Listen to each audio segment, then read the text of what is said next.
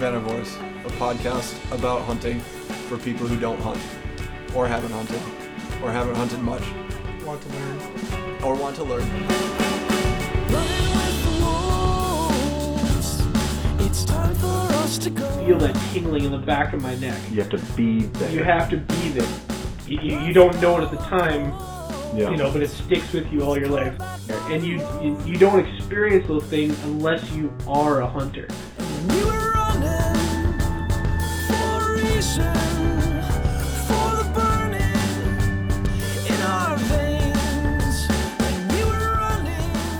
back to the New Venivores, podcast about hunting for people who don't hunt, or want to know more about hunting, or are new to hunting, or uh, want more information about hunting in general. Um, and it's about fishing too, or want to learn how to hunt, and it's about fishing too.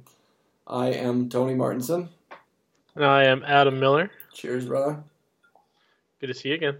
hmm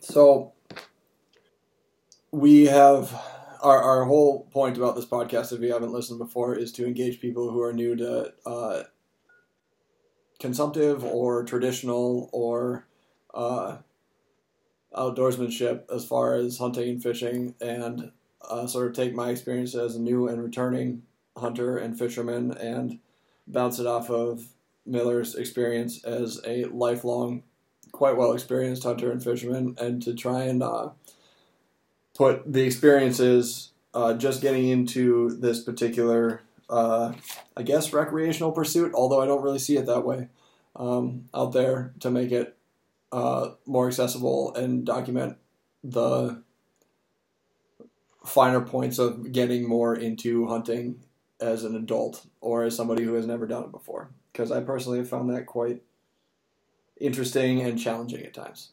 So, I'm in Minnesota, Anoka to be specific, sitting in my dining room, and we're chatting Yeah. on Skype. Um, so I was driving through my neighborhood the other day, and lo and behold, I've spoken before about there's this flock of turkeys that lives in a neighbor's in the neighborhood up in a guy's tree, and I've actually seen them in my front yard.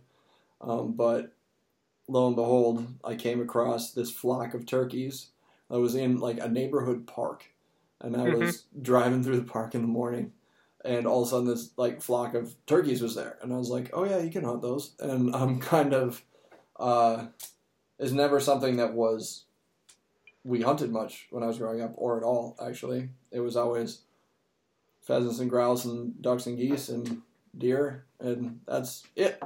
So it's a new one for me. Apparently, kind of a big deal. People are into it, I guess, from what I understand. Um, There are people that are absolute fanatics about turkey hunting. like, Like they, they live for that. My my father-in-law, that's it. yeah, right? my father-in-law, if he had to choose like one thing to hunt from here to the rest of his life, it would be turkey hunting, which is kind of crazy to me. Yeah, But I guess I I appreciate like fanaticism right. in like all forms like people that are like dedicated to a craft and like For energetic about it and like strive to become masters of their craft whether that's hunting or whatever like it's hard not to respect that so Absolutely. And like it's only been on my radar for a year or two that Mhm. people are that into it, and that even just a small amount of exposure I've had to people being fanatical about turkey hunting seems like if you're going to be fanatical about hunting, there are two types: it's either ducks or turkey, and that insp- seems to inspire the most fanaticism that I've found. you, you might be right I, i've always said waterfowl hunters are a special kind of crazy and um yeah and i suppose turkey hunters are just a different special kind of crazy Yeah. so Yeah. But it's not something I know much of anything about. So this is going to be a steep learning curve for me. But there is a spring season here in my lovely state of Minnesota. And uh, I was just looking at it actually in my trusty Minnesota hunting and trapping and regulations handbook here. And uh, it's coming up here in uh, April. that's So- when it starts yep Yep. As I as I understand, you guys have like five seasons that run like nine days each, and they're like overlapping weekends. So like the end of the A season like coincides with the start of the B season. I Yeah. think that's how it works.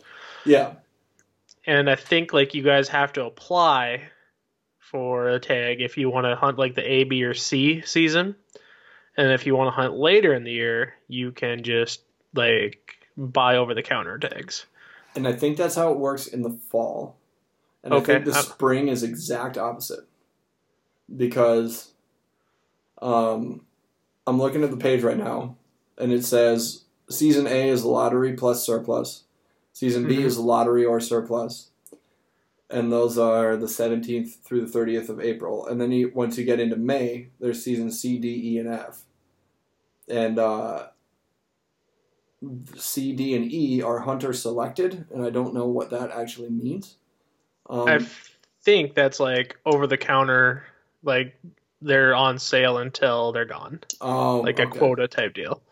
And then there's there might be zones attached to that too. So Right. Yes. So uh, for firearm hunters who purchase an over-the-counter permit, must select a hunt in one permit area. But for archery, and this is for spring only, they may hunt throughout the combined time periods in any permit area. mhm. So I'm I'm taking that trusted 12 gauge out there. I'm taking that 870 out. and that's how most folks uh, turkey hunt is with the shotgun. There's uh, an even more dedicated group of folks that hunt turkeys with a bow, you Yeah. know, and uh, uh, and more power to you. But it, like it is incredibly difficult because you basically have to be able to nail a moving three inch target. Yeah, isn't you it know? like, isn't it, isn't the vitals just impossibly small in a turkey when you're trying to nail it with the bow? You can shoot. You can either shoot in the head, which is what most people do, and that's what most people do with shotguns. They generally avoid a body shot. Okay. Um, but there is a spot that's like straight up from the leg, and it's just a tiny little spot. I, I think that's how it is. That you can also can shoot with a bow, but you need to have like a turkey broadside on you, which means so. And and and, and it's a tiny spot. And to put that into perspective, like turkeys have superhuman sight. Like and they pick up on movement like crazy. So like Yeah. drawing a bow incredibly tough. So like the process is like Incredibly tough to do without being, Being causing enough movement to be seen Yeah. and spooking them away. Mhm. Okay. and they're they're very wary critters. A lot of things that like to eat turkeys. So if you're trying to eat a or you know pull back a bow and that turkey's in sight, like he's gonna take off, and that's that. So what a lot of guys do is they gotta wait for like the turkey to start strutting, which is you know fan out his tail feathers and like turn away from them, draw their bow, and wait for the turkey to turn. Or they gotta wait for his head to be behind a tree or bush, something where he can't see you to block his, you know, the the block your movement of drawing your bow, which is a lot of a lot of movement. Or some guys use like ground blinds or what have you, but it it, it adds a layer of difficulty. Um, that if you're up to the challenge, yeah, highly recommend it. But um, I would I prefer a shotgun, but that's just me. So I have a friend that lives in a small town, uh, sort of north uh, west of me here, that I used to work with, and way back when, when I was shortly after I listened to the previously mentioned NPR article, I was talking to him about how I wanted to get back into hunting again early on in my sort of journey here, and uh, he offered me to go bow hunting with him, and I was like, I don't have a permit, I don't know how to shoot a bow, whatever, and he's like, that's fine, just come and hang out and you know help me spot, help me call. We'll sit in my blind, and I didn't do it because uh, my older brother was coming into town at the time, and he wanted to. Uh, my friend that wanted me to go hunting wanted to leave and be in the field at three thirty in the morning, Mhm. and um, at the time, with the state of uh, activities that myself and my older brother typically uh, engaged in when we were getting together, it was definitely not in the cards to be there at 3.30 in the morning out in the field. Um, unless I just never slept, and then I probably would ruin the whole thing for him. So I didn't ever make it. But uh, he had, I mean, he was fanatical, and he set the ground blind and all that stuff. And uh, you know, I would and all the decoys and calling them in and all that stuff. So, um, I don't know that I'm gonna be able to get that intense about it myself this first go round. Um, the fun thing about turkeys is it seems like I get two opportunities in a year to have a decent season and get out there and really learn. Um, but that was one of the questions I have is like again with the for the sake of keeping it sort of DIY and uh, accessible because I could easily go out and spend a few hundred bucks on a ground blind and a set of decoys and calls and and and and right. Mhm. Um, so I know that's one way of doing it is, as I understand it, you can set up a blind, or find a place that is well hidden in cover. You can set up a decoy out there, right? Um, and I don't know the particulars of what is an or is not a good decoy set or whatever. Um, and then you can essentially try and, as they migrate out of their roost in the morning, you can try and set up in their way or in a path where you think they're going to be and call them into. Are you trying to get the males to challenge your decoy that you have out there? Or is it just That- a thing that's close enough that, That is certainly a- interest? Yeah, that is certainly a strategy. Okay. Um, they can be very ag- aggressive. You know, that's their the spring is their breeding season essentially, Yeah. and you're kind of trying to do what's opposite as in nature. In nature, the the hens go to the toms. The Okay. toms strut and you know and and and uh, kind of um, show off for the ladies. So when you're hunting them, you're Sounds actually like- trying to s- sound like a hen and draw a tom to you. Sounds like Turkey's got it figured out, man. If only, right? if only.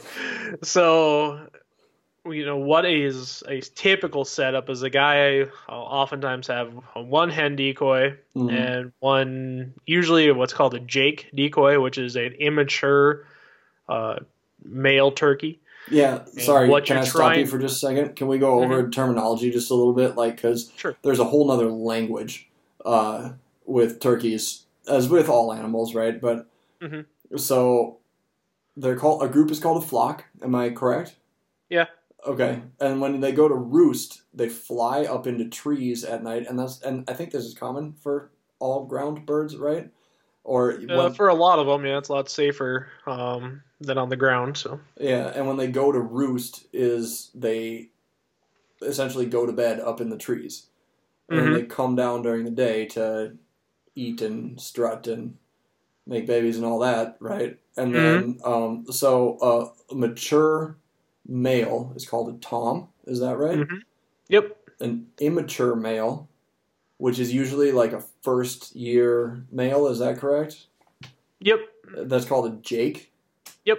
And then the ladies are just the hens, right? right. Okay. And the noise they make is called a gobble, but there are many, or they can do other noises, which I would like to discuss after your primer here, um, because as I understand it, it can be quite a varied language. But They're a, a super vocal social bird. okay, you know, because those flocks can be, you know, huge, you know, so they're not a, a loner species by any means. So they're constantly, constantly communicating. okay, Um, so your your toms, your older male birds, you know, they got that long beard. So you'll hear a lot of people call them long beards, and there's a, any number of uh, slang terms for turkeys from turkey hunters called thunder chickens, jelly heads, um, whatever. Because you know, in the spring of the year, it it can be quite the demonstration. They can have like red or blue or like a whitish head that they'll basically change colors. Um, you know, and they're just uh, it, it, it can be dinner and a show essentially. nice.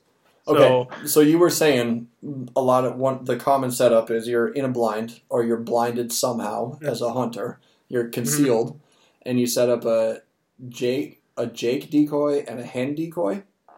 that's a very common setup. Okay. Um, you know, and uh, other people do even like a, a tom that's like strutting. Um, you know, they're in. Uh, um, it, it's kind of what you're comfortable with, you know, and what you want to pack in. You know, I and by no means have I had a lot of success turkey hunting. I've called in a few birds. Okay. Um, but it's you know my typical setup is like a, a hen decoy and a tom or a, a Jake um, setup, and I usually usually try and set that Jake up to where he looks like he's about to have his way with that hen. So behind her, and Okay. I was gonna say you know, what you- you- I'm having a hard time picturing what that is for a turkey, but I'm Uh, trying to be politically correct here, but you're you're trying to trigger a um a response. a, you know an aggressive hey that's my lady response. Okay. Uh, I just in- didn't know if they like. I'm gonna just let it rip. I didn't know if they did it like doggy style or something different than that. Like, or That's I don't know. good way of putting it. It seems to be fairly common across the animal kingdom, but uh, birds seem to be uh, potentially an exception to that rule. So I wasn't sure. Mhm. So what you know, turkeys are very visual and very auditory. Um, my father-in-law likes to say if they could smell, you'd never get one. Um, so and, and well, that's now they can't. You don't got to worry about the wind playing the yeah, wind. the as wind isn't as big a deal for them winding you as in smelling you, but it is a big deal for how your sound carries. Oh, okay. So you do want to pay attention to that. You know, you if you're trying to, let's say you spot or you know where your roosting birds are, and let's say you're between them and the feeding area. You know, that's a, a good place to be right away in the morning, and you want to try and bring that tom within shotgun range of you. You know, if the wind is blowing, you know, from them to you at a good 20 to 30 mile an hour howl, they're probably not going to hear you. You know so you got to pay attention to that and you know you might have to adjust accordingly since you know a lot of time you know they can be loud but other times when they're really close and flocked up together like unless you're right next to them you won't hear them but you know you know they're talking constantly. You know there are little putts and clucks and what have you so hmm it's uh the wind you need to take the wind into consideration for that but you don't really have to worry about them winding you for smell anyway Okay. Okay. So if you're gonna go about it in that fashion, what you really want to do is scout your spot, right? Like always, find your flock.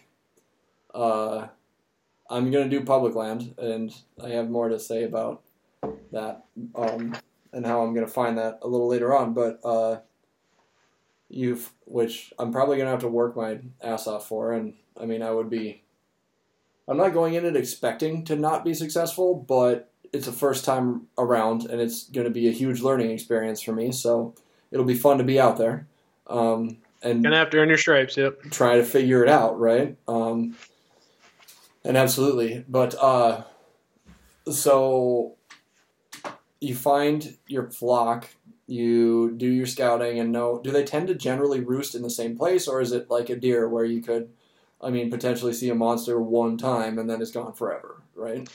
That is a matter of great contention. Ah, okay, so maybe potentially Yeah. that may be the case. yep. Okay. Okay, fair So, enough. uh, So it's like any wild animal is what you're telling me. Yeah. They Yeah. definitely have their areas they you know that they prefer. You know, I have a flock that I know of that I I can count on pretty regularly to be within a couple hundred yards Yeah. of that spot.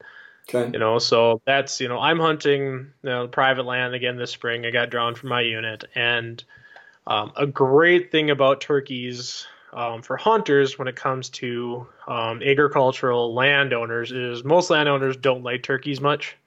Yeah, I've, I've uh, kind of picked up on that a little bit. They seem like a little bit of a nuisance, right? Yep, and it's it's because they can be so destructive with like put up feed for livestock. So it's um, oftentimes they're um, grudgingly tolerated. So it oftentimes you know it So usually a kind word can get you access to to those uh, private land birds. They basically just uh, eat all the food that you put out for your livestock, is what you're saying, right? They'll do that, but like even more so, they'll like pick through and like get all the good stuff and like ruin the like mediocre or the filler. You know. Okay. Okay.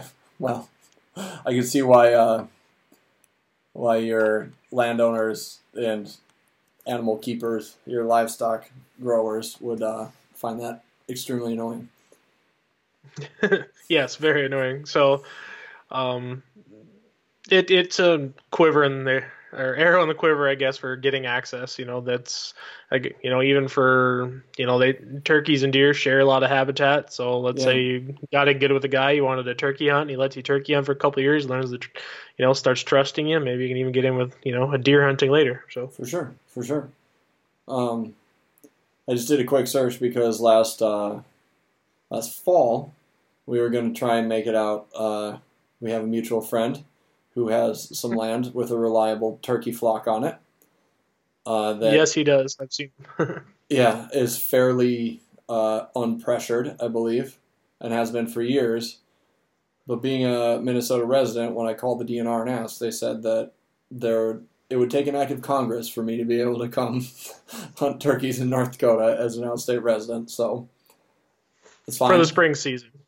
for the spring season, not Yeah, fall. the- I- I think for the fall season you can buy them. oh, I think I'll double it- check that for you. Okay, I feel like I asked last fall, but it might have been spring. I don't remember, and I can do a quick search on it too. Um, and I just searched on it. There are last KFGO said anything. There are 900 turkey licenses left for spring in North Dakota, but only for residents.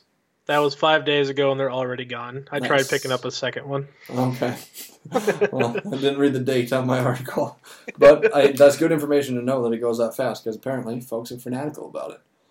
Um, Yeah, Okay, so that's generally the method, though, right? Like you find your flock, you uh, isn't apparent. It seem it would seem to be good to know where they roost and typically where they're going to feed, or uh, so to get into a little bit more details, I would I would think personally, I'm probably looking for a place that has decent tree cover um, to roost, but I would think that it would be next to some sort of or close to some sort of food source potentially, like a grain field or something like that.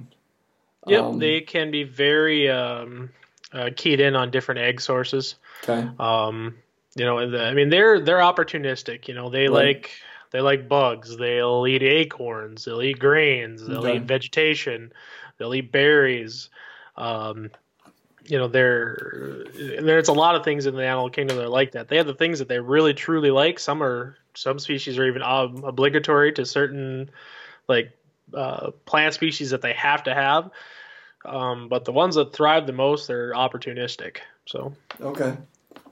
Um, and I mean that makes perfect sense because when I was in the deer stand this last fall, uh, I had, you know, I I said previously I saw those two does like a couple of hundred yards off in the distance, and that's it for deer. But there was one hen that I sat there and watched half the day poking around on the forest floor just by herself out in the forest out there, and you know there was a grouse that was doing the same, but. uh so it seems like, like with all wild animals, there are general and game animals. There are general uh, things that they kind of do, but it can always it's always just a wild card Mhm. for outliers, right? I think that's why some of those guys get so fanatic about them is that Just there's trying to figure it out, huh? just trying to figure it out. Like they can be successful 10, 12 years in a, go, in a row and then be humbled. You know, like what on earth is going on? What did these turkeys learn? Yeah, And um, you know, and that's what keeps them going out. So for sure. you know, they you have some people tell you they're the smartest thing they've ever hunted, and then you'll have other people tell you those are the stupidest things ever. I have to chase them off my deck in the morning with a broom. You know, Yeah, so yeah, it's they're kind of a they're uh, an anomaly. So okay, and uh, and um, uh, that's you know that shouldn't lead to intimidation. It should No. lead to excitement. So yeah, absolutely. The more I hear about it, the more I absolutely see why people find it exhilarating and fascinating because I mean, and that can generally be said about hunting and fishing in general, right? Like Mhm. I mean, fishing, I think we both know guys that I know guys that keep journals of everything. Atmospheric conditions like barometric pressure, wind direction, cloud Mhm. cover of every day they go fishing to try and pattern something out. But at the end of the day, sometimes they bite and sometimes they don't. and that's it. You know? it'll drive you up the wall trying to figure it out. but that's also part of the fun and i think uh, I think that's something that hunters have in common is that they think that that's fun to try and figure Mhm. out instead of driven bonkers. Or maybe Mhm. being driven bonkers is part of the fun, but Yeah. you know, and at, at the end it's fun. So, Right. um, so mhm. I mentioned that uh, they're they're very auditory, they're very visual. So that the key, some of the key things for turkey hunting yeah, is um, obviously you gotta have you're gonna want to have a call of some sort. right. That was what I and- was going to try Yeah, to get into and, next. and don't be intimidated by the number of calls out there. They kind of, I mean, Yeah. there's thousands, you There's know, a and, reed and- call and a box call, and those are the only two I know because, but there are many others that I Yeah. am led to believe. yeah, there's there's um, like mouth calls. Mhm. Um, it's like you said with a reed or a diaphragm call, and um, that they're.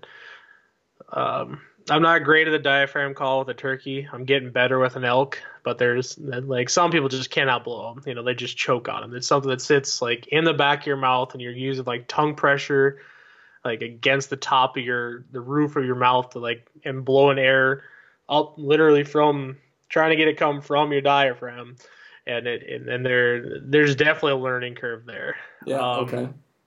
there there's what's called like a box call which is literally a wood box and it's got like a piece of almost like chalk in it and and it's got a lid on it that's got like a, a, a hinge on a on a like a thing is almost like a bolt Mm. and then the lid of the lid of it scratches back and forth on this kind of chalk like thing and it's attached and it's a rubber band around the whole thing so it snaps back in and those people have been using those for hundreds of years and it's just a screech screech screech screech screech type noise you so know you're essentially trying to like make the Mm. chalk creak across the box. Is that it? Yeah kind of Okay.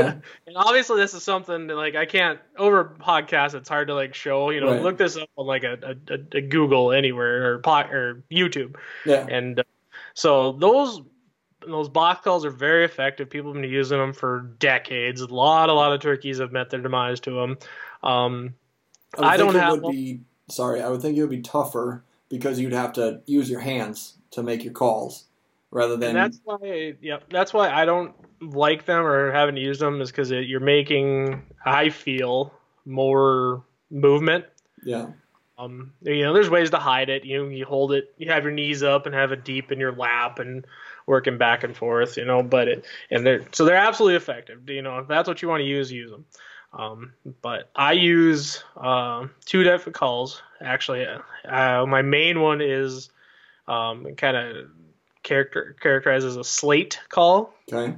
It's a round disc, and it's got a stick, kind of that Mhm. you drag across, and it's got um, so it's a, a round disc that's sitting on like um, plastic or wood platform, depending what you buy, and so it's got a hollow underneath of it. I Almost think of it as like the top of a drum. Okay. So you get that hollow or like a resonating chamber yeah. and you you move and there's different kinds of sticks essentially whether it's an aluminum or a plastic or whatever and you kind of you got to drag that stick across the surface of that plate that and it makes your different turkey calls that Okay. that's the kind I usually use and then um, they're real simple anyone can learn to use them Okay. you know and then even simpler yet i have a like it's like a button call. You just slide a button back and forth and it makes kind of that same very simple clucks usually. And i have that strapped to my shotgun oh, which oh, okay.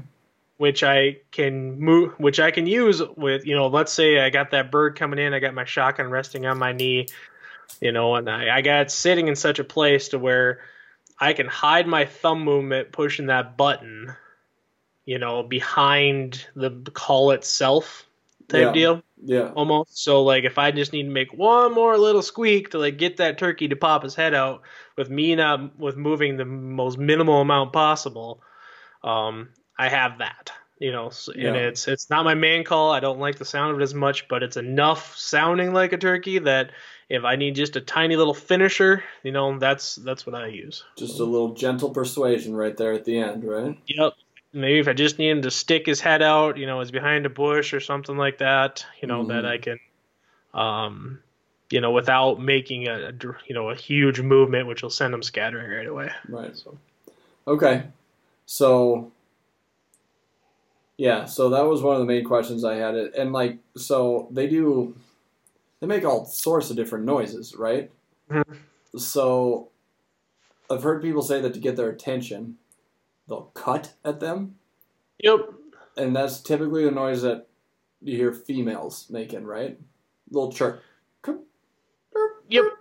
Yep, I'm uh and to be honest, I'm not gonna I couldn't even speak to all the different like terminology and Right. stuff to 'em. Okay. You know, there's cuts, there's clucks, there's purrs, there's uh and, uh, like I mean, and some of them sound exactly what you would think. You know, uh, you know the purrs, is you know, and it, Yeah. it sounds like a content. You know, Like my cat know, that's like- leaning against my almost like a computer cat purr, right yeah. now. you know, and I think it kind of means the same thing. You know, the you know they're just a, a happy hen. She maybe just peck around and finds a nice grub or something. You know, you that know. would be extremely interesting if cats and turkeys both purred when they're happy. well, it's not quite the same. Yeah, you know, The yeah. a cluck is a main uh is a very just it's, it's their their their most common uh communication Yeah. as, as far as I know you know so Kind of like a and- chicken cluck, then I would assume. kinda yeah I mean it's you know it, but it again these are things that it, it's a lot better to like watch some videos on just because Right. it's hard and I'm not a great turkey caller um, I have to rely on stupid turkeys and, and I'm fine so yeah. So and and so some we talked a little bit earlier about seasons. Mhm. Um, so uh, again, this is is in general. That oftentimes the best times to go are very early in the season or very late in the season, and Okay. the reasons are so very early in the season, the turkeys haven't been hunted yet, right? No pressure. no pressure. They're they're just getting started, you know, they're- and they're just starting to kind of um, the, the hens are just starting to pair up, right? So like every hen in the woods is looking for a tom, right? So or or they're just or they're just starting to. So all the toms are looking for those hens, right? All the toms So- are open to the hens looking for them. Yeah, so it's just those first, and I should take that back a little bit. So it's those first few hens looking, right? So it's the toms being, um, they have less targets of opportunity, I guess, for breeding, right? Yeah. so you get to the middle of the season, right? And now all the, you know, the 80% of the hens are ready, you know? So Yeah. you're calling against those other 80% of those hens. Oh, I get it. Oh, So Yeah. it's they're swarmed with opportunity, so they're not. It's So they're tougher be for you to pickier. call. Yeah, they're easy Yeah. to be pickier. Okay. Okay, now you get to the tail end of the season. Yeah. Now, yeah, the turkeys have been hunted hard. You know, there's you know there's a there's probably more turkey hunters now than there's ever been, but that's also because there's more turkeys now than there's ever been. We're in the, Yeah. uh, we're very good age of turkey hunting right now, but now you're at the last. 10% of those hens that still haven't settled down on the nest and they're still looking for a tom. So you're back to like kind of those conditions at the beginning of the season where there, you know, there's more toms looking for hens than there is hens looking for toms. So even though there's more pressure, the Mhm. to put it bluntly, the guys are getting more desperate again. Right, but it, you're also, you know, all the guys that have either tagged out Yeah. or given up, Or don't have know? time anymore. don't have time anymore. You're getting later in the year. You're getting into May. Yeah. Uh, you know, and you get into May, you start dealing with more things like ticks, which some guys are very aver- adverse to. Oh yeah, I did hear that. Like, if you're gonna go turkey hunting, just get used to the idea that you're gonna be covered in ticks. Yep. Okay. Fair enough. Yep. They're all, you know. So, but if you go in mid-April, you know, probably not a lot of ticks out yet. Well, also it's one of those things where you just need to embrace the suck more than the other guys. Be, get uncomfortable or get comfortable where other men are uncomfortable, and you will find success more often. That is very true. Which is I find to be very good life advice, actually. But It is, man. That's you know the people that are most successful in life or in hunting are generally the people that put in a whole lot of work to gain right. that knowledge early. You know, so it's easy later. So right. well, I'm starting that journey this spring. Mhm. So, um, what if I don't have a decoy or a super nice uh, pop out blind that I can set up and all that stuff. Is it possible to? I mean, clearly you can find if I find a nice spot with a flock, I can find some deadfall or something to sit under to mask my Mhm. uh, position. Hopefully, real nice right on that daily movement path, all that stuff. Um, is it possible to see a flock that's kind of out there doing their thing, strutting around and whatever? Is it possible to like move position to the point where you could get into a reliable shooting position with the spread on your shotgun, like essentially stock?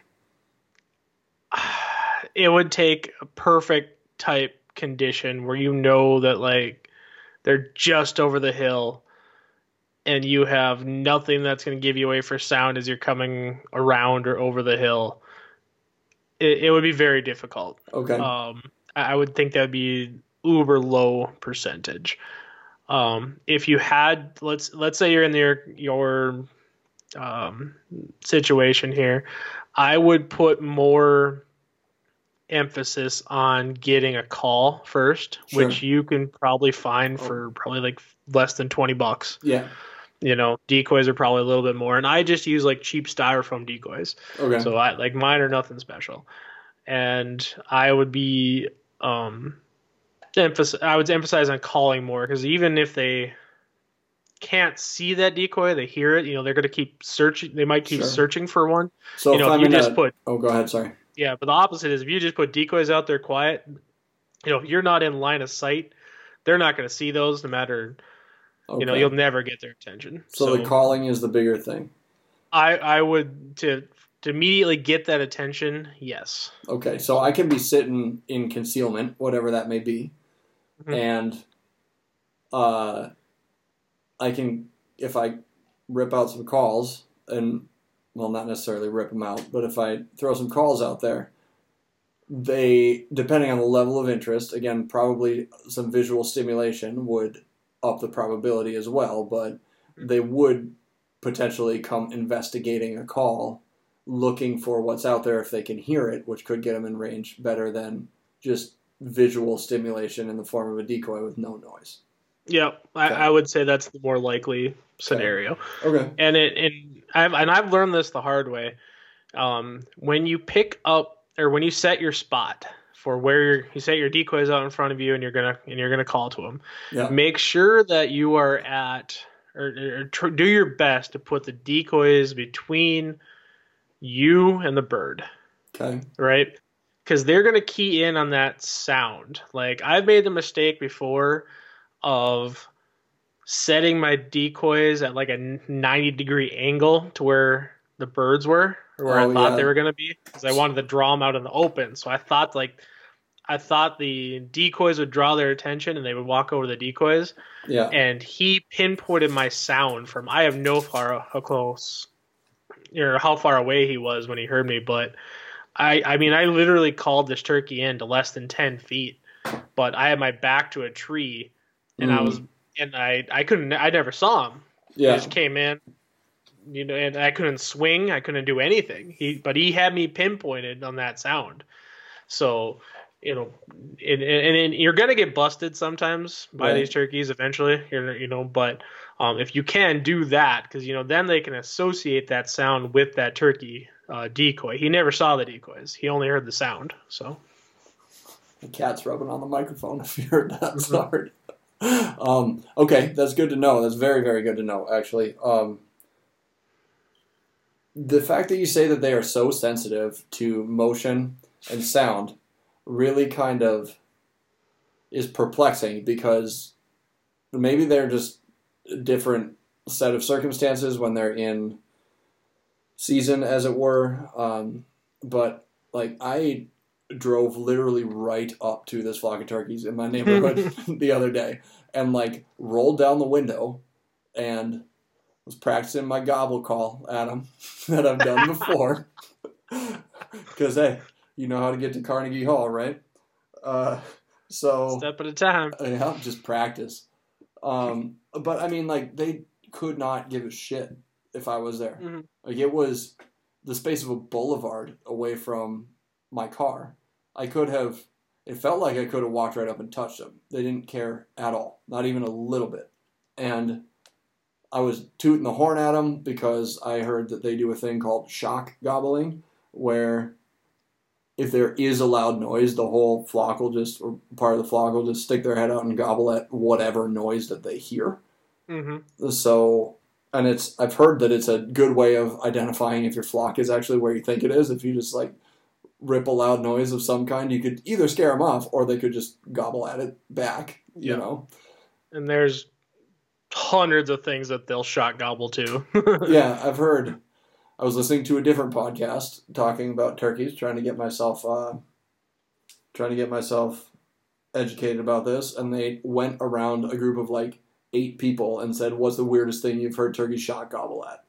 Mhm. like a Jake brake and like uh, somebody like dropped their coffee cup on the ground and the turkeys like shock gobbled at that and the one that stands out in my head is like a Jake brake from a semi but Mhm. like they'll do it at anything I guess so I was I don't know I had an opportunity to sort of knowing that I'm going to be attempting to turkey hunt this spring I wanted to just study their movement a little bit watch them move around kind of make some noises at them, see how they reacted. You know, listen to the noises they were making at each other because I was close enough that they could I could hear just the, you know, little chirps and Mhm. clucks and I don't think I heard one purr, but Yeah. um, Well, I mean, you were in so I was in a with neighborhood. urban, right? yeah, with urban sprawl. There's definitely getting to be more urban wildlife.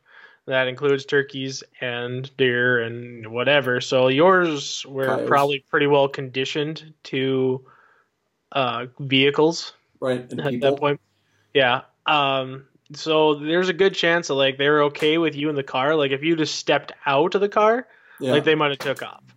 You know, you'll see that with whatever you know, you'll see that with different animals that how they get conditioned. Like Yeah. when I'm, let's say I'm like, there's times I'm out working, um, you know, out this ranch I work at, and coyotes. Coyotes are super wary around humans, right? yellow-eyed and, bastards. Yeah. so I can be out there feeding cows in the tractor, and that coyote might approach within 100 yards. He's not, he's conditioned to the tractor. He's not Yeah. worried about the tractor.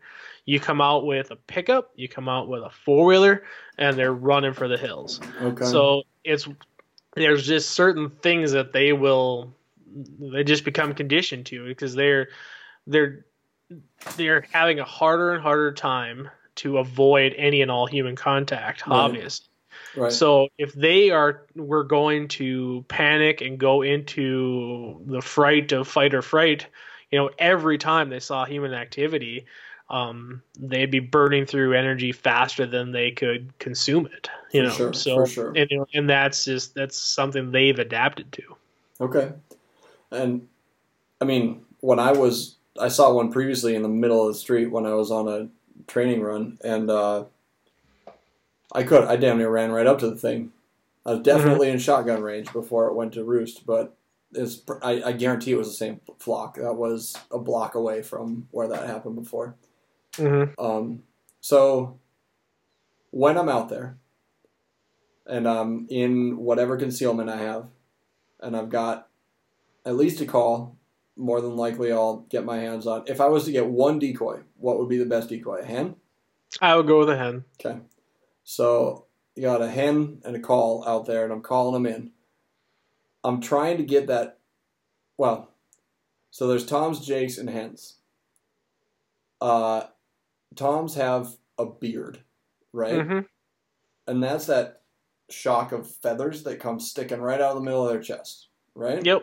And it's they're It's a unmistakable. like a yeah, it is almost like it is a straight like co- it looks like coarse hair. Mhm. feather.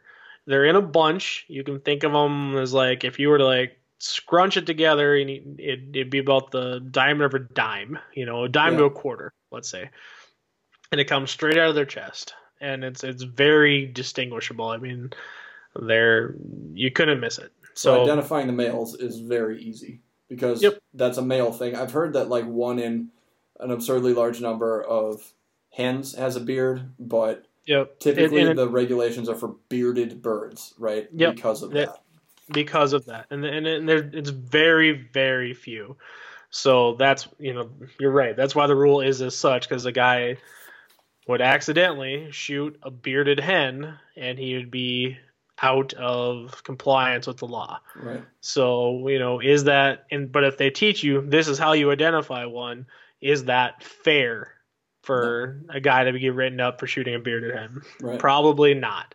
So they don't say a male turkey or a female turkey. They say one bearded turkey is or or you know, and that for lim you know, and that is ninety nine point nine nine percent of turkeys.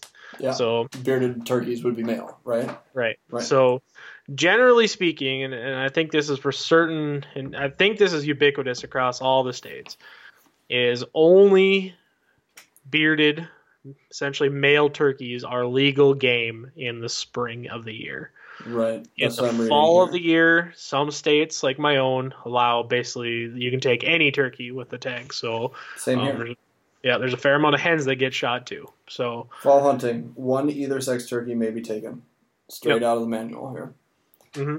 so Okay, so that's how you identify it. So I'm sitting there um, with my call in my concealment, with my hen decoy, cutting, chirping, making noises, whatever they Mhm. may be, trying to get. Uh, watching a ton of YouTube videos in the next couple of weeks here to try and figure out what the what the heck I'm doing with those. Practicing a bunch, call it in.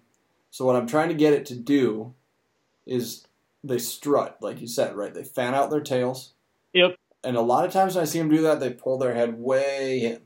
yep, But if I'm shooting at the head, I want to get it to stick its head out, right? if you can, yeah, Otherwise, you just let her rip right at that noggin, huh? right. Okay. Well, you want to. you're doing like yeah, right I mean, under the absolute You're trying to get it in kind of neck throat area, Yeah. right? You, you absolutely, if you can get it to do it, is yeah, to stay on broadside, stick its head out real nice and far, give you perfect, perfect shot to you know to take, but don't count on that. It's like the deer turning know. sideways, going right here, right above his elbow, back just a little bit, right? Yeah, you They know, never do that's that. the yeah, that's the perfect opportunity to you know have the least wasted meat. right, Um, you know, and and, and that's that would be great if it happened every time, but right, you know, so there's gonna be times where they'll come in running. You know, you know, you're gonna have a shot before they'll, you know, they'll they'll ever have a chance to fan out. You know, and Okay. then you'll be able to take a shot. There'll be times where they come sneaking in. You know, you might call at them 45 minutes to an hour, yeah, and he won't come. You know, I mean, there's times where you let out two clucks and he's on top of you. okay, You know, so it's eh, you generally want to in these sets. You know that when you're calling, you probably want to, you know, 45 minutes to an hour is probably a good a good time to yeah, um and you know if you don't get one right away in the morning you know there there's a lot of guys that uh, you know mid morning to you know one two in the afternoon you know that's when they're you know that's when they kill the most of their times I've so heard don't the uh, blind nap is a time honored tradition in turkey hunting. and I, I think that's an obligatory thing because like the, the guys get up at like two in the morning to be in the woods woods at three thirty in the morning and you know you have to nap hmm So I'm I'm more of a I hunt. I'm the only one that hunts the certain flock that I hunt. So I have no interest at being out there at 3:30 in the morning. so like I'll get out there at about daybreak. I, on the other hand, unless I can uh, chat with a couple of folks I know that are very, very long shots, um, I'm gonna have to be out there earlier and stay longer than everyone else to make it happen for myself. I'm assuming. Quite likely, yeah. All right then. So everything goes great. Call them in. He turns aside to me, sticks his head out, says, "Here you go, Tony, right here." And it's you know, I I think it's probably a good idea to pattern out the shotgun too, right? And get the ranges down and all that stuff for so I can because I know sort of what's in range for by shooting clays for the wing Mhm. shot, right? But uh, from ground to ground would be interesting to see that. And I'm running a full choke just to get Mhm, the just to get the distance out of it. Um, it's been a long time since I punched a bird out of the sky with that, but you know. Right. um, but I feel like it'd be, probably be better for turkey to have a full choke just so you get that maximum distance out of your spread on that. Mhm. Yep. Um, so then let's say I rock that thing, and am I wanting to run right up to it just like a pheasant and go make sure the deed is done, or what do you do after you make your shot? Depends on what happens, I suppose. Yeah, that's what a lot of guys suggest is that um, you'll actually sometimes you'll you'll hit a turkey and it'll look like it's down and then it'll it'll get up running again. So yeah, get after it right away. You don't want to let it happen. You don't want to let it entrail it like a deer. No, because it you're first of all you're not gonna have a blood trail. Yeah. Like it, it just it's not very very unlikely on a turkey. Um, so yeah, I'd get up on it right away. Okay. Go out and just make sure it's done for immediately. Yep, I can do finish that. job. I can do that. And then uh, I'm sure there's a million different videos on uh, ways to preserve the fan. They have the thorn, the the spikes on the back of their feet. Spurs. Spurs, sure. Yep.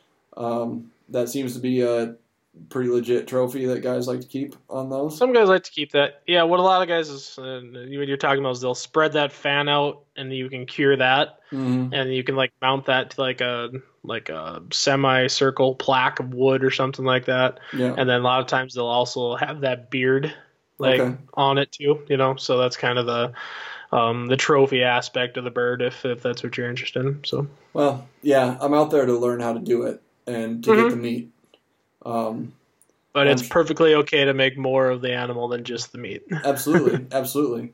Um, So and I'm sure there are a million different videos on best ways to uh, get the most meat off of that thing. Mm-hmm. And I'm sure Well, you I- breast it out just like typically like a bird, right? Yep. Well, there's it, you know they're they're a very big bird, and if you look at like a wild bird compared to like a like a store bought bird, Yeah. you'd swear they weren't even the same animal. Right. Like they have a very different way. Like their legs are like twice as long. yeah. You know, because they were there. They haven't been bred for a hundred years. They have short, fat little legs that Right. barely let them walk. You know, these things run as much as they fly. Yeah. Um, you know, so their their breasts are gonna be not as plump. You know, they're more they're they're built for strength rather than just meat, I guess. So you know, so oftentimes like guys have a very hard like you'd have a hard time roasting a whole bird like say you do like a Thanksgiving turkey that you buy at the store. yeah. They have a hard time fitting in your oven because they're so long. Okay. So, you know, what a typical thing is, a lot of guys will break them down, you know, because they're almost like two separate. The dark meat and the white, and the the breast meat, the white meat on a, a wild turkey are almost like two separate Two things. separate and you should, things, yeah. yeah, you should treat them differently. Fair enough. So, So okay, so break it down like you would. I mean, I'm bird is a bird, right? There, I'm sure minor differences in the way they're built, but the generalities of mhm. uh, the different bits of it are going to be roughly the same. And I could watch a ton of videos on that. I'm sure. yeah, as well. number of recipes. You know, guys will make anything from grind it to make turkey burgers to, uh, I mean, it, like my father-in-law makes um, he breaks them down, brines them, smokes them. That makes Yeah. really good. Um, like sandwich meat. I mean, they're just any number of things. Let your imagination go wild, man. It's Dude, that's so- my favorite part of most of this is the cooking. I Right. love the cooking part of it. Right. It feels So- better. Feels so good. Hmm So, okay, cool. Well, I feel like that is a decent, at least, primer, and I got most of my questions asked. Do you uh, use any kind of tick repellent when you're out there? Because you've flirted with Lyme disease before, haven't you? I, I have flirted with Lyme disease. Okay. Um, and uh, there seem like you're going to get made by the turkeys for smelling like. No, you repellent you, like you would you won't. Um, so you can use your regular DEET. Um, the Mm. thing that I've heard works the absolute best is permethrin, Okay. and um, permethrin is something you gotta be very careful I was with. say, is it going to make my swimmers go in circles or something weird like that? It's literally something like do not get it on your skin. Hmm. Like what they do is like you hang your clothes up, treat your clothes, let them dry, Hmm. and then put the clothes on. Ah, that seems. That seems like But- it's maybe more intense of a chemical than I want to flirt with. but it works. So, Okay. it- Oh, so in North Dakota, I don't have to worry about Lyme's disease. Um, in Minnesota, you might have to. Yeah. So yeah. I mean, I that's that's where I flirted. Yeah, that's where I flirted with it at. So okay, okay. um, and like clearly because they're such visual birds, go full camo. yeah, like, face is- everything, right? Yep, you've got to you got to be concealed when it comes to turkeys. Um, camouflage very helpful. Um, if you can't, you know, it, you know, let's say you just have like regular like earth tone stuff. Like I'm wearing like a gray sweatshirt and uh, like tan Duluth Trading Company pants. You know, Yeah, early what this shirt season. Yeah, like early in the season, like even what I'm wearing, I could probably, as long as I like had something to cover the shine of my face and my hands, like I could probably blend in with like the brown of the forest floor and like with my back to a tree. Sit there and like look that- like a rock or something, huh? Yeah, that that might work, you know, but try to have something to, you know, Right. get behind like some other brush, something to break up your outline. Okay. Um, highly recommended. so I mean, clearly cover is better, but I mean, I could essentially sit up against a tree and just be real still and call them in, huh? as what about long a as gun? What about the gun? Um. So some there's there's specific turkey guns out there that Okay. people that are like well camouflaged and they're a little bit different kind of shotguns. Um. Some guys kill. There's like removable like camouflage socks. They're like a nylon type thing. Some guys will put those over their shotguns. Um, they, I think they they get kind of cumbersome. They slide on the gun, you know, so you Mm. don't necessarily have the best grip. So, eh, you know, they, Yeah. you know, there is like almost. Uh, so what I've done with some of my other guns, like when I'm predator hunting, Yeah. is they make um, like a non like tape that only sticks to itself type stuff. Oh yeah, I've seen you do that with your varmint gun way back Yep, when we you- lived in the yep, same you house. can wrap your gun in that, you know, because that shine can definitely get you give you away. okay. You know, so if you can you know, remove that shine, wrap that, even if it's just the barrel, you know, Mhm. so you have a pump shotgun, so you're not gonna be able to wrap like the the, the, pump part of it, you know, because it Right. won't you won't move anymore. But Mhm. you know, you wrap even just parts of that gun, yeah, that might make a difference. So Okay. So kind of like everything else. I mean, like you want to take incremental steps, and each little thing you do is, uh, I mean, it gives you a little bit more each thing, a little bit more potential, at least, right? Certainly, yeah. Let's let's say just bare bones, you have a ten percent chance, and you do ten little things, the one percent a piece, it brings you up to a twenty percent chance. Ten percent, twenty percent sounds a lot better than ten, right? Right, like those, right. those are odds you'd almost gamble on, right? right. Exactly. or at least I would, you know, spend a couple of bones on a uh, Right. camouflage tape to wrap the barrel of my barrel and stock of my gun in. Right. Right. So, and, and I know one thing is you. I know you're learning more about all the different things you can do with, um, uh, different parts of the animal. Right. There, you can actually make your own turkey call out of a wing bone to use on those out of those slate calls. Yeah. Dude, that'd be killer to make my own call out of my first turkey. Yeah. I mean, like most of the reason why I want to shoot a coyote is to make a killer hat out of it. To be honest, right. You know. So, um, that gives you a little more incentive. So, for sure, for sure, awesome. Okay, well, uh, that's, I mean, a ton of awesome and useful information. So, my next hurdle on this whole thing, my cat's all in my business here. He wants attention pretty bad. Uh, my next hurdle on this whole thing is find the spot to go, which kind of uh, last time we talked, we talked about it's uh, uh, what did you call it? It's convention season, right? We're Yep. kind of in that gap between uh, your fishing license is no good anymore. Uh, soon. you can't really hit those walleyes or those northerns. You can here you can hit panfish all day, but the ice is starting to get rotten. We got so much snow on top of our ice. We'll probably have ice for we'll probably have ice till May with all that snow sitting on top of it. But that makes it even weirder to know what's underneath there with all that snow sitting on top of it. So you're probably not getting out there as much, although the fishing is good, um, as I understand it. But it's convention season, so um, we talk a lot about what you should do on this podcast. Um, so what I did do is last weekend here uh, at the Minnesota State Fairgrounds, second largest state fair in the nation, second only to Texas, of course. of course, Texas has the largest state fair in the country. Um, what's up, Texas? Uh, but they had the uh, Deer and Turkey Classic there, Mhm. um, which was I didn't make it till Sunday, but I was actually headed to the gym because I don't know. Have I mentioned it? I'm training for a marathon. I've probably said it about a hundred times on this podcast. Yeah, uh, we got it, Tony. it's all encompassing, man. It's uh, it's something. It's, it sure is something. But I was headed to the gym to take a sauna actually because I was feeling a little uh, like I needed one. And in the locker room, I saw somebody had just taken a handful of coupons for free entry into the Deer and Turkey Classic and just scattered them into the uh, locker room. So I grabbed a couple of them and took my five and a half year old out to the Deer and Turkey Classic, and it was it was really really cool to uh, see all sorts of cool stuff there. I was kind of scouting maybe a little bit for an idea that I had to make sure that uh, I'm not stealing somebody's style, but Oh, hey, by the way, yeah, like I went with on that idea. I went to Shields the other day, Yeah. and I did not see anything quite like you're describing. Now, granted, it's not quite in season right. for that. Like they'll expand their offerings later, Yeah. but like I didn't see anything. So you still Okay. might be onto something with that. So how's that for a tease, listeners? There you go. More to come on that. I just need to move quickly. Um, but we'll see how that all works out. yeah.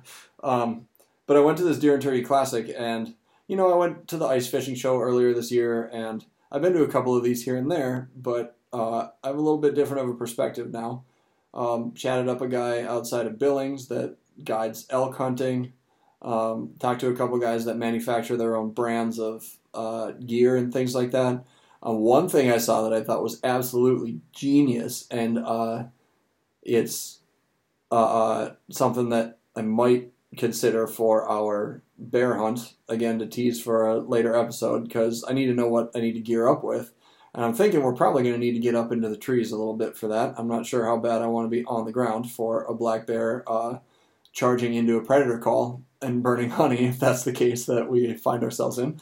Um, but they had a thing where it was just a like cast metal platform, just not barely wide enough to put your two feet on, and then um, you climb up a tree kind of like a lineman, and it's a line. It's like a climbing harness, lineman's harness that you sit in, and it's attached to the tree, and you lean back from the tree with your feet on this platform, and you can sit in that thing all day.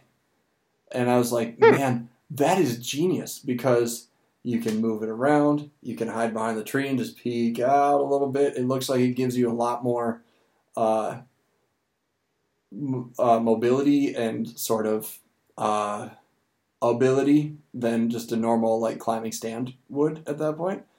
I'll have I- to check that out. Yeah. I I don't want to get up and go find the business card right now, but I grabbed the business card and I was like, wow, that is genius, you know, because it's mm-hmm. exactly what I've been talking about. Climbing harness. Somebody had a was a lineman and liked rock climbing and was like, I can strap this to a tree and go hunting from it, you know, like it's one of those genius things that. And I asked him, "Can I do this with my climbing harness?" And he was like, "Ah, it doesn't have the like lower back support, so you might not want to." But and they were mostly talking about bow hunting. Uh, so I don't know. Gun hunting might be a different story. Trying to like shoulder a high powered rifle and take that from a hanging into a in a harness might be a different story. But uh, it, I, I thought it was ingenious for what they were doing. Um, but I ended up walking around talking to the backcountry hunters and anglers folks. hmm Um, ended up becoming a member of Backcountry Hunters and Anglers, uh, talking about pint nights in my area and all that stuff. But one of the things I was I was actually chatting up a fellow from Britain who moved here, and I was talking about how uh, I'm sort of a new and returning adult hunter and the challenges I'm facing. And he was like, "Yeah, I used to hunt in Britain, which I assume you need special." Rights from the crown or something like that to It's do wildly different. right. And he said he used to do it there, but when he came here, it was hard to find people and places to. And he said he had to do a lot of reading and a lot of research to understand how it works here and find Mhm. places to go and all that stuff. So we were commiserating about that. But then when I joined, he talking. He was talking. He was getting into hunting squirrels and rabbits and stuff, and I was like, "See, now that's one of those things where upland game waterfowl and deer. That's what we hunted growing up. But there's this myriad things out there that you can get licensed up to hunt and eat. And I Mhm. said, like, I would love to get into that in years coming. You know, rabbit is a delicacy, and squirrels, depending on where you're from, can also be a delicacy. And I'm not. I mean, I'll eat anything. Rabbit is exceptionally good. Yeah, Right. I, I love love cottontail. So- Right, and I mean, well, we ate the balls off a buck. I'll eat anything, man. You know what I mean? um, so I would love to try squirrels, and if I mean, they're extremely common around here, and I don't think hunting them is very common around here. So if I can head out and get myself a handful of squirrels and make a meal out of it, I'm completely happy to do that. And he was like, "Yeah, hey, I'd I'd actually offer you to offer to take you out, but in the it was the last four hours of the last day of this convention or this Mhm. show, and he was like, but I actually told like five or six people earlier this weekend that I would take them out this next year, so I don't know how I'll do that, but I mean I'll keep in touch with these guys, right? And one of the things that they gave me is when I signed up to be backcountry hunters to to join backcountry hunters and anglers, they told me or they gave me this card free card for one year, one state free for OnX maps, which I, I didn't get that. well, I mean, maybe you just gotta stand there and chat them up for like forever, and maybe you drop that you have a podcast that they should maybe listen to. Maybe I don't know.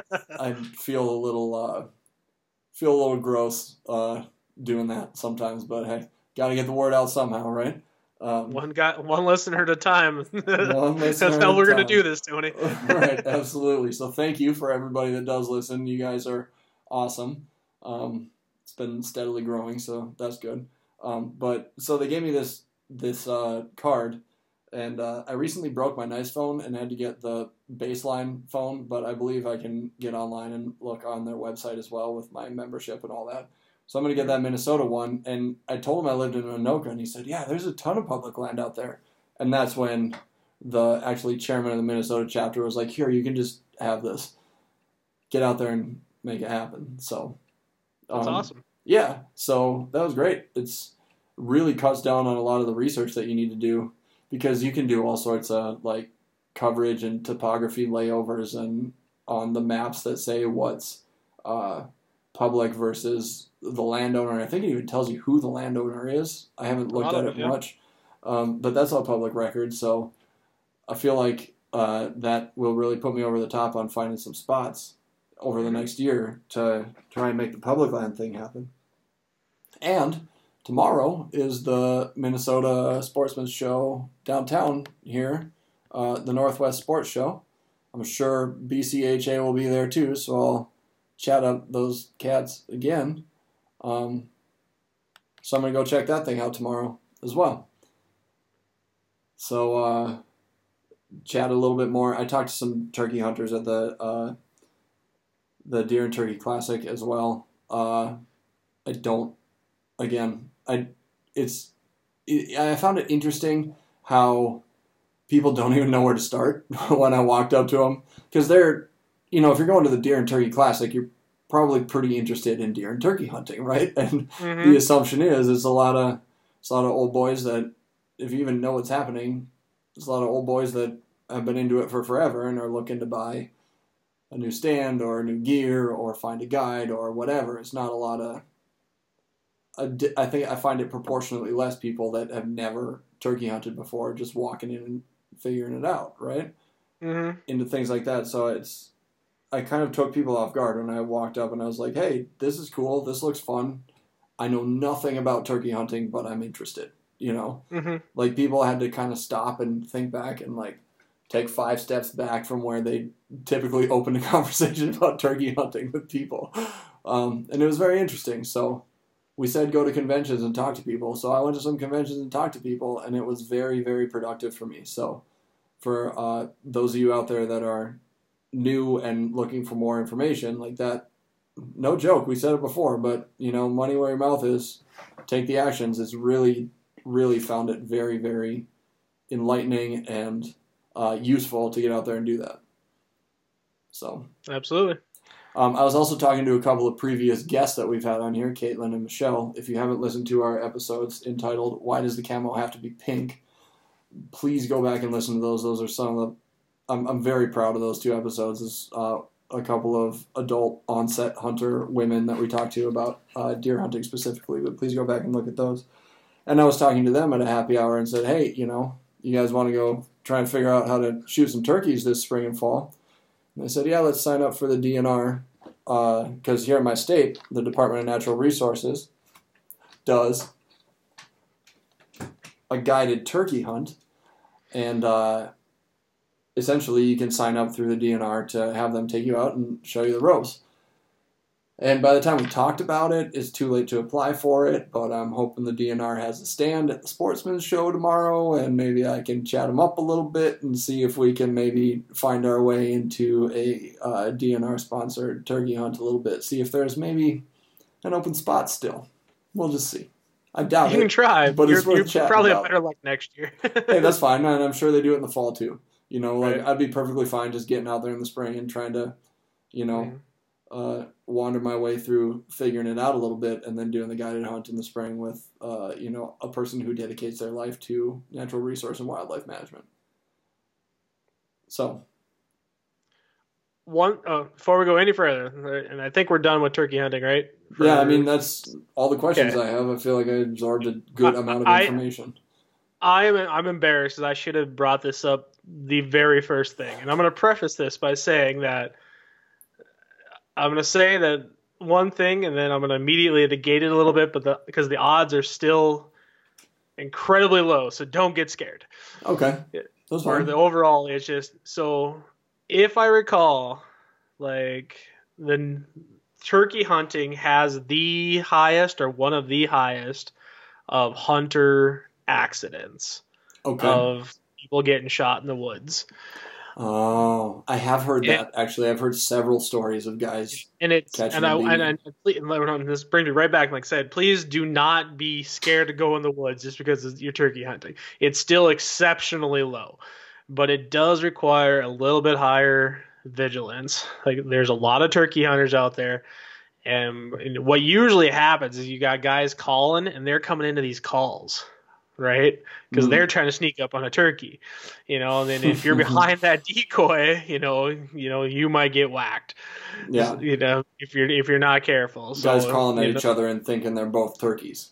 yeah so a couple things you can do you see another hunter in the woods you know announce yourself Yeah, you know and because you might do- scare off the flock, but it's better than the guy don't wave at shot. don't wave at him you know use a human voice and say hey i'm over here type deal Okay. you know and you know and never ever ever wear anything that's white red or blue in the turkey woods when you're turkey hunting because they call them thunderheaded or thunder chicken jelly heads for a reason because they're those those white blue or red heads you know they stick out like a sore thumb you know and and, and the guys get so excited when they're turkey hunting is you're calling these things in and you're you get a huge adrenaline rush when you get a bird coming in because you called it you know so what Mhm. happens is the guys key in on that color. Oh, gotta be a turkey. Shoot, you know.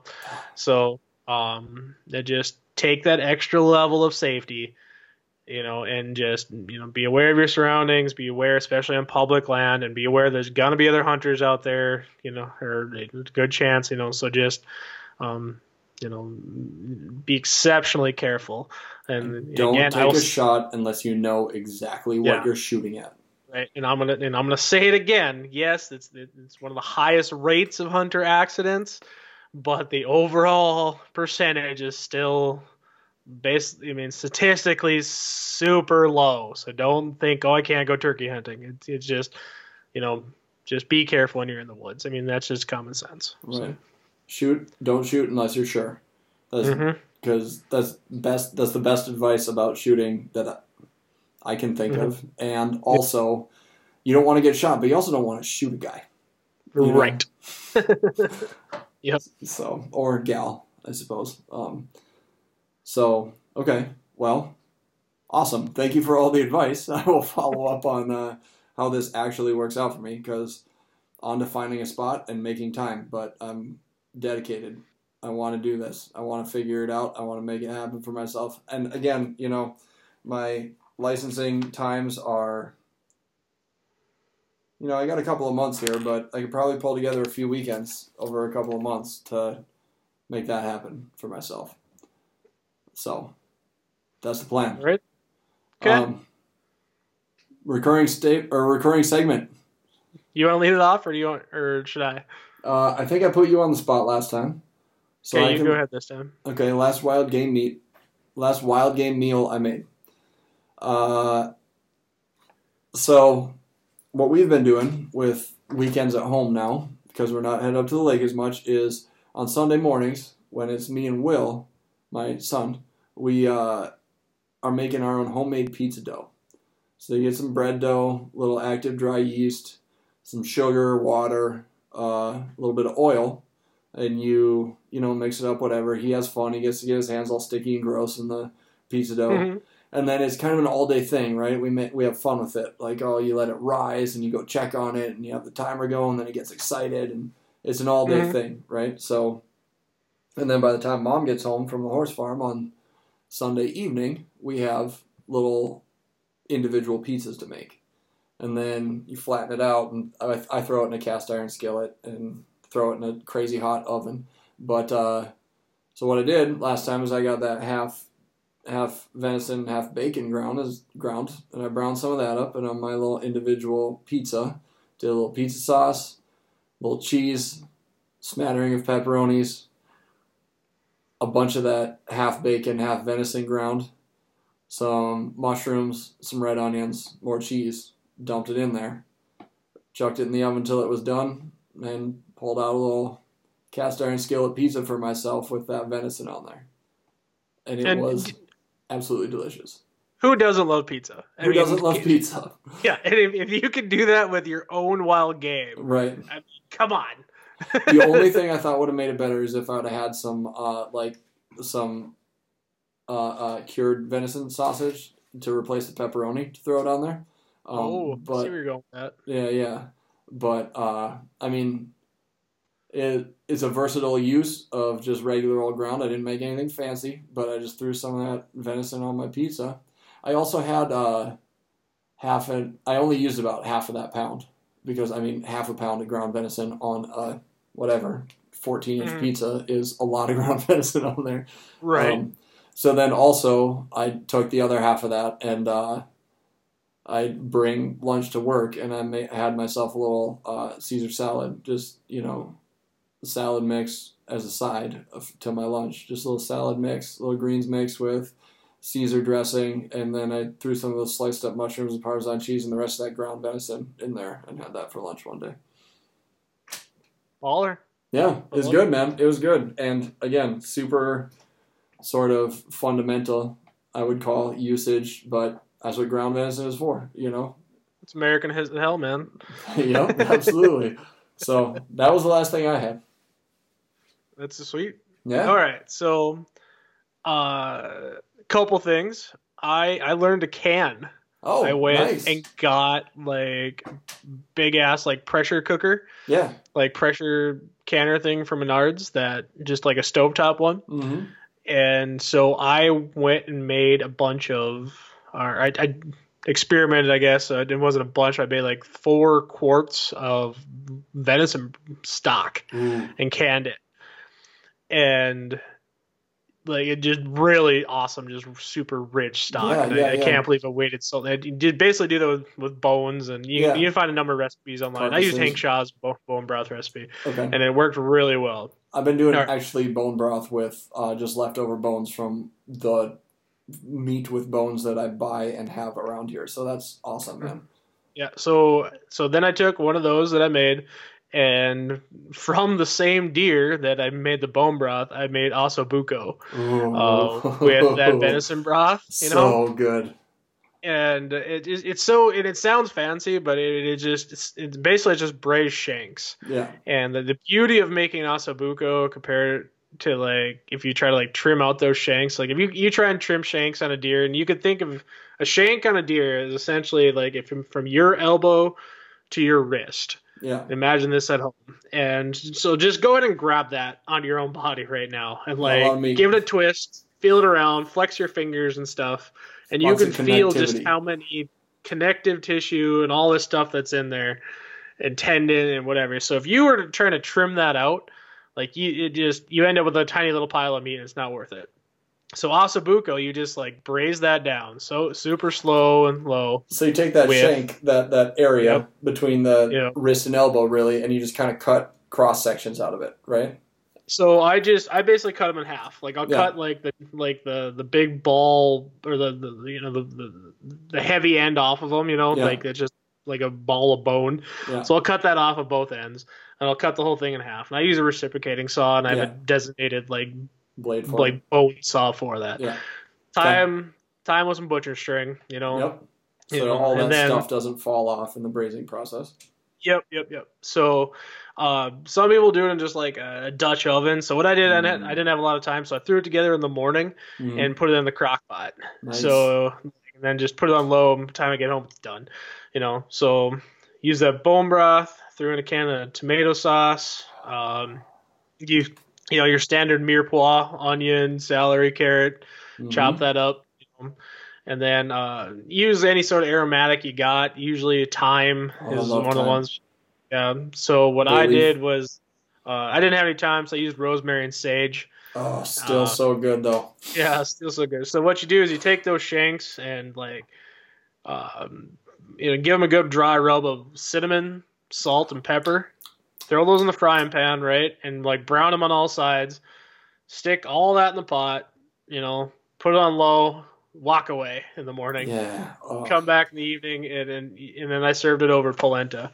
yeah. And you know, Oh, so I've done it before with like chicken stock, and I tell you, man, at doing with the venison stock this Really? time, it was it was just richer, just yeah.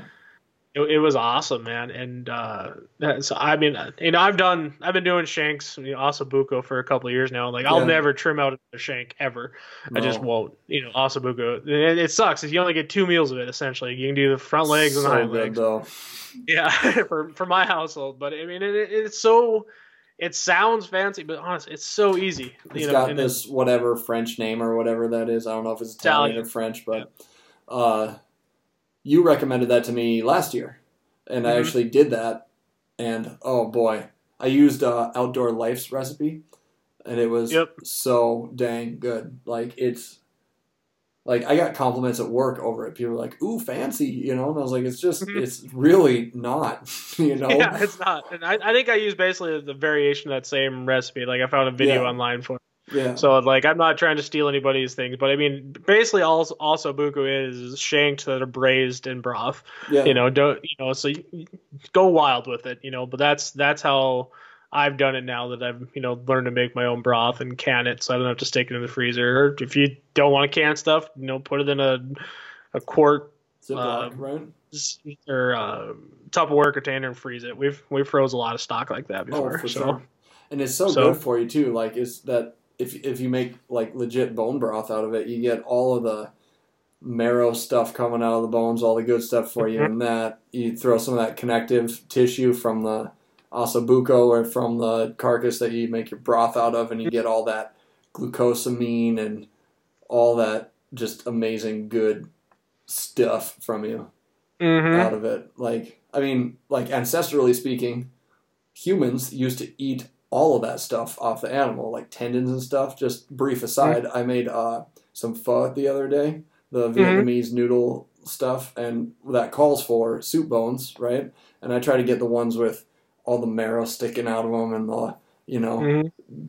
stuff still sticking on the bones. And I peel all that stuff off the, off there and chop up those tendons and put it right in my bowl of food because we were like humans ate that stuff and you get stuff from that and when you just eat that like marbled meat with a little bit of fat on it you don't really get that but with Mhm. that stock and bone broth that you make you get all that distilled down into that delicious rich broth that sounds so amazing i'm Yeah. hungry right it, now it man. is like like the it's so super easy to can it too. yeah Like I'm so excited that I've like finally embraced that, learned how to can now, so I can like free up some freezer space, and it makes like meals easier. right You know, they, I don't have to thaw anything. I just take it off the shelf, you know, and I got a really good seal on it. My first time trying it. It's not complicated. yeah So yeah, I'm stoked with like a brand new world in front of me here. So. amazing. I've heard of people doing it actually with their venison meat itself. If they have their own stock, like Mhm. putting it in that stock and then canning or jarring it right up in that stock.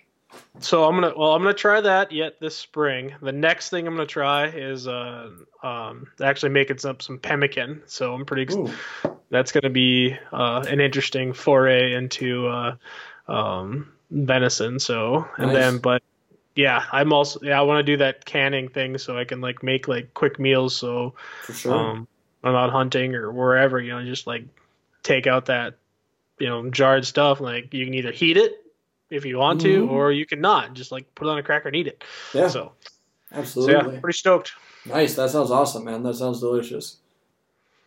So, well, thanks for all the information. we'll Yeah. follow up more about all that. Um, you said that uh, you're not as experienced of a turkey hunter as you are with other things, so it'll be interesting to see how we both fare and the learning experiences that we get out of the next couple of turkey seasons here.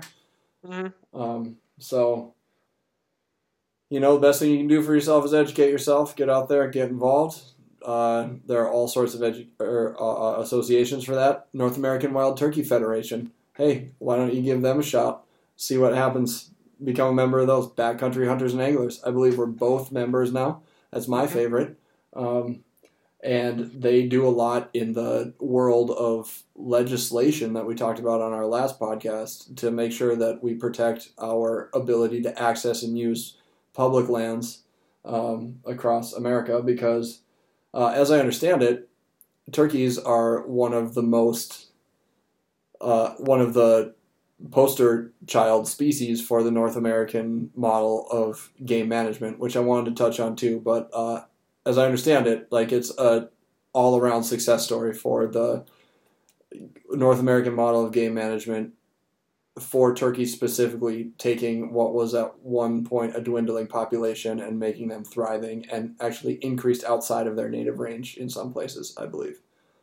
if i recall there's more turkeys taken in wisconsin's opening day today like these years or maybe it's just one season but i, I want to say it's almost like the opening weekend or something like that Then there was turkeys like There you go. in the turn of the century in uh 1900s like Amazing. it's that's we've come that far So there you go, and it's because of the efforts of these associations like this and uh, wildlife management models that state and local regulatory agencies work under. So get involved. You know, if this Mhm. is something you're interested in, throw your time at that. Uh, there's also, I mean, Rocky Mountain Elk Federation, Ducks Unlimited, Pheasants Forever, Quality Deer Management Associations. Just, you know, show up to the meetings, meet some people, talk to some folks, educate yourself and uh, get involved with all that stuff. Plus, there's new hunter programs and just volumes and volumes and volumes of educational materials to get the information that you need to uh, make sure that you get out there and get the time in and be successful in uh, hunting and fishing. So, thanks to Craig Minowa and Cloud Cult for letting us use their song "Running with the Wolves." Last thing you need to do is sharpen your teeth, dig deep, and get out there.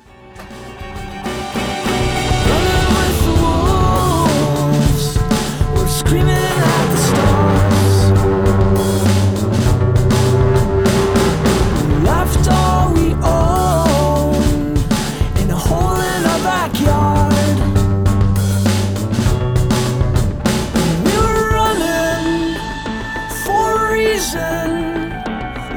cubicles and little flaming pies.